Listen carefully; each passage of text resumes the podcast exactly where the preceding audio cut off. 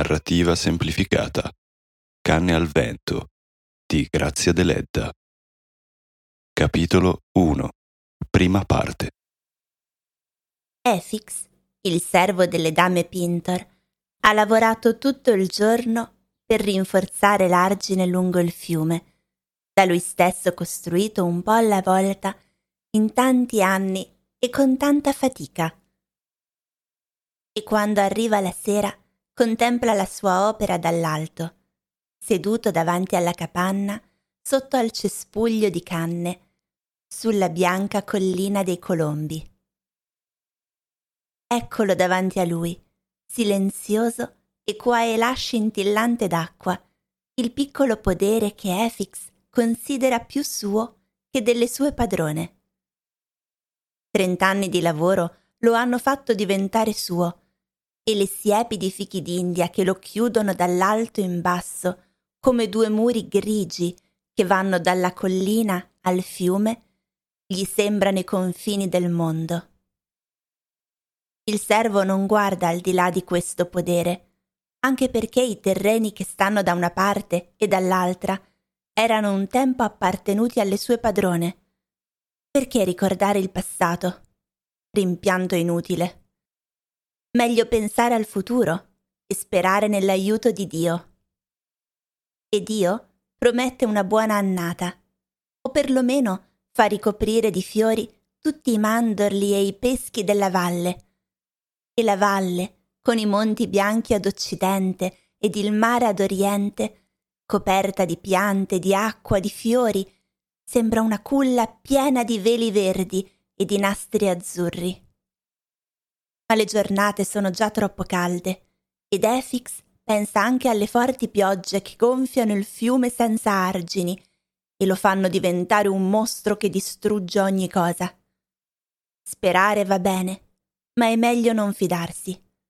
Bisogna stare vigili, come le canne, che ad ogni soffio di vento battono le foglie l'una contro l'altra, come per avvertirsi del pericolo. Per questo ha lavorato tutto il giorno e adesso, in attesa della notte, prega Dio di rendere valido il suo lavoro. Che cos'è un piccolo argine se Dio non lo rende formidabile come una montagna? Ecco laggiù, nell'azzurro del crepuscolo, la chiesetta e il recinto di capanne, silenzioso come un villaggio preistorico abbandonato da secoli. A quell'ora, mentre la luna sboccia come una grande rosa fra i cespugli della collina, anche le padrone di Efix pregano. Donna Ruth è la più vecchia e sicuramente si ricorda di lui nelle sue preghiere. Basta questo perché egli si senta contento, ricompensato per le sue fatiche. Un passo in lontananza gli fa sollevare gli occhi. Gli sembra di riconoscerlo. È un passo rapido e leggero di ragazzo, il passo di un angelo che corre ad annunciare le cose belle e le cose tristi. Si è fatto il volere di Dio. È lui che manda le buone e le cattive notizie. Ma il cuore comincia a tremargli ed anche le dita nere e screpolate tremano. Il passo non si sente più. Efix, tuttavia, rimane ancora là, immobile, ad aspettare. La luna sale davanti a lui e le voci della sera avvertono l'uomo che la sua giornata è finita. Si sentono i versi del cuculo, dei grilli, degli uccelli. Si sente il sospiro delle canne e la voce del fiume. Ma soprattutto si sente un soffio misterioso che sembra uscire dalla terra stessa. Sì, la giornata dell'uomo lavoratore è finita, ma comincia la vita fantastica dei folletti, delle fate, degli spiriti erranti. I fantasmi degli antichi baroni scendono dalle rovine del castello sopra il paese di Galte, su, all'orizzonte, a sinistra di Efix, e percorrono le sponde del fiume, a caccia dei cinghiali e delle volpi. Le loro armi scintillano nell'acqua del fiume e l'abbaiare debole dei cani in lontananza indica il loro passaggio. Efix sente il rumore che le panas, donne morte di parto, fanno mentre lavano i loro panni giù al fiume e gli sembra di intravedere l'ammattadore, folletto con sette berretti dentro ai quali conserva un tesoro, saltare di qua e di là nel bosco di mandorli, inseguito dai vampiri con la coda di acciaio. E agli spiriti maligni si uniscono gli spiriti dei bambini non battezzati, spiriti bianchi che volano per aria trasformandosi nelle nuvolette dietro la luna. E i nani e le Yanas, piccole fate che durante la giornata stanno nelle loro case di roccia a tessere stoffe d'oro, ballano all'ombra delle grandi piante, mentre i giganti si affacciano fra le rocce dei monti, tenendo per la briglia gli enormi cavalli verdi che solo loro sanno montare. Spiando se laggiù, nella valle, si nasconda qualche drago, o se il leggendario serpente cananea, vivo sin dai tempi di Cristo, strisci sulle sabbie intorno alla palude. Specialmente nelle notti di luna, tutto questo popolo misterioso riempie le colline e le valli. L'uomo non ha diritto di disturbarlo con la sua presenza, così come gli spiriti hanno rispettato lui durante la giornata. È dunque tempo di ritirarsi e di chiudere gli occhi sotto la protezione degli angeli custodi. Efix si fa il segno della croce e si alza, ma sta ancora aspettando che qualcuno arrivi. Tuttavia, spinge la porticina e vi appoggia contro una grande croce di canne che dovrebbe impedire ai folletti di entrare nella capanna. Il chiarore della luna illumina attraverso le fessure la stanza stretta e bassa, ma abbastanza larga per lui, che è piccolo e magro come un adolescente. Dal tetto a cono fatto di canne, che copre i muri e che ha un buco nel mezzo per far uscire il fumo, pendono grappoli di cipolle e mazzi d'erbe secche, croci e rami d'ulivo, un cero dipinto, una falce contro i vampiri e un sacchetto di orzo contro le panas. Ad ogni soffio di vento tutto trema e i fili dei ragni risplendono alla luna. Efix prepara la stuoia, ma non si sdraia gli sembra sempre di sentire il rumore dei passi di un ragazzo. Qualcuno sta venendo di certo.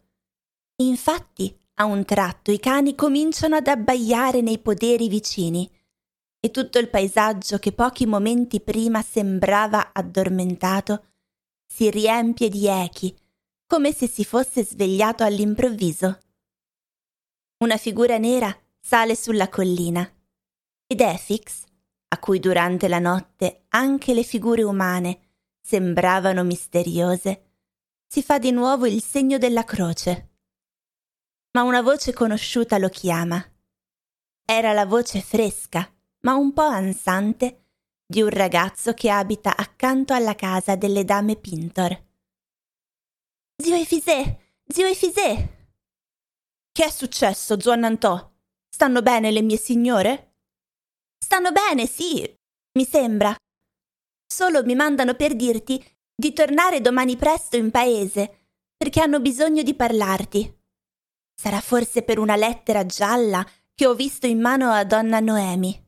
Donna Noemi la leggeva e donna Ruth, col fazzoletto bianco in testa come una monaca, stava ferma appoggiata alla scopa e ascoltava. Una lettera? Non sai di chi è? Io no, non so leggere, ma la mia nonna dice che forse è del signor Giacinto, il nipote delle tue padrone. Sì, Efix se lo sente. Deve essere così. Tuttavia si gratta pensieroso la guancia, a testa bassa, e spera di sbagliarsi. Il ragazzo si siede stanco sulla pietra davanti alla capanna e si slaccia gli scarponi, domandando se non ci sia nulla da mangiare. Ho corso come un cerbiatto. Avevo paura dei folletti. Efix solleva il viso olivastro, duro come una maschera di bronzo, e fissa il ragazzo coi piccoli occhi azzurri, circondati di rughe. E quegli occhi vivi e lucenti esprimono un'angoscia infantile. Ti hanno detto se io devo tornare domani o stanotte? Domani, ti ho detto. Mentre tu sarai in paese, io starò qui a guardare il podere. Il servo è abituato a obbedire alle sue padrone e non fa altre domande. Prende una cipolla dal grappolo, un pezzo di pane da un sacco e mentre il ragazzo mangia, ridendo e piangendo per l'odore delle cipolle, riprendono a chiacchierare parlano dei personaggi più importanti del paese.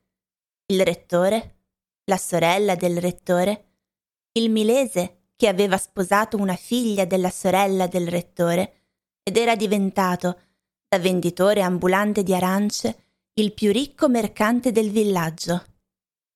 Segue Don Predu, il sindaco, cugino delle padrone di Efix. Anche Don Predu è ricco, ma non come il milese. Poi viene Kallina l'usuraia, ricca anche lei, ma in modo misterioso. I ladri hanno tentato di rompere il muro. Inutile, è fatato. E lei rideva. Stamattina, nel suo cortile, dicendo anche se entrano, trovano solo cenere e chiodi. Sono povera come Cristo. Ma la mia nonna dice che zia Kallina ha un sacchettino pieno d'oro nascosto dentro al muro. Ma ad Efix in fondo poco importano queste storie.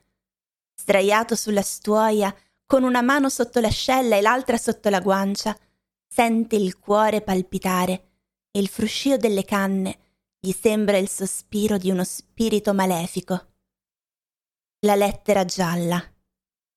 Giallo. Brutto colore. Chissà cosa deve ancora accadere alle sue padrone.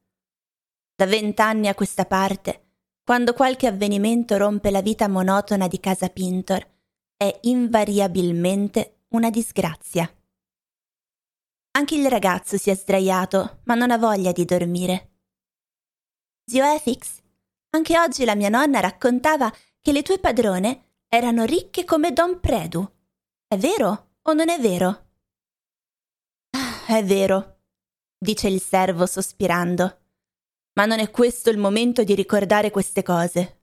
Dormi. Il ragazzo sbadiglia. Ma mia nonna racconta che dopo essere morta donna Maria Cristina, la tua vecchia padrona, passò in casa tua.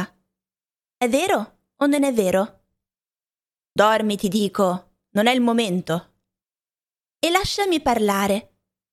E perché è fuggita donna Lia, la tua padrona piccola? La mia nonna dice che tu lo sai, che l'hai aiutata a fuggire, donna Lia. L'hai accompagnata fino al ponte dove si è nascosta finché è passato un carro sul quale lei è andata fino al mare. Là ha preso la nave e Don Zame, suo padre, il tuo padrone, la cercava, la cercava, finché è morto. È morto là, accanto al ponte. Chi l'ha ucciso? Mia nonna dice che tu lo sai. Tua nonna è una strega, tu e lei lasciate in pace i morti. grida Efix. Ma la sua voce è roca e il ragazzo ride con insolenza. Non arrabbiarti che ti fa male, zio Efix. Mia nonna dice che è stato il folletto a uccidere Don Zame. È vero o non è vero? Efix non risponde. Chiude gli occhi, si mette le mani sulle orecchie, ma la voce del ragazzo ronza nel buio e gli sembra la voce degli spiriti del passato.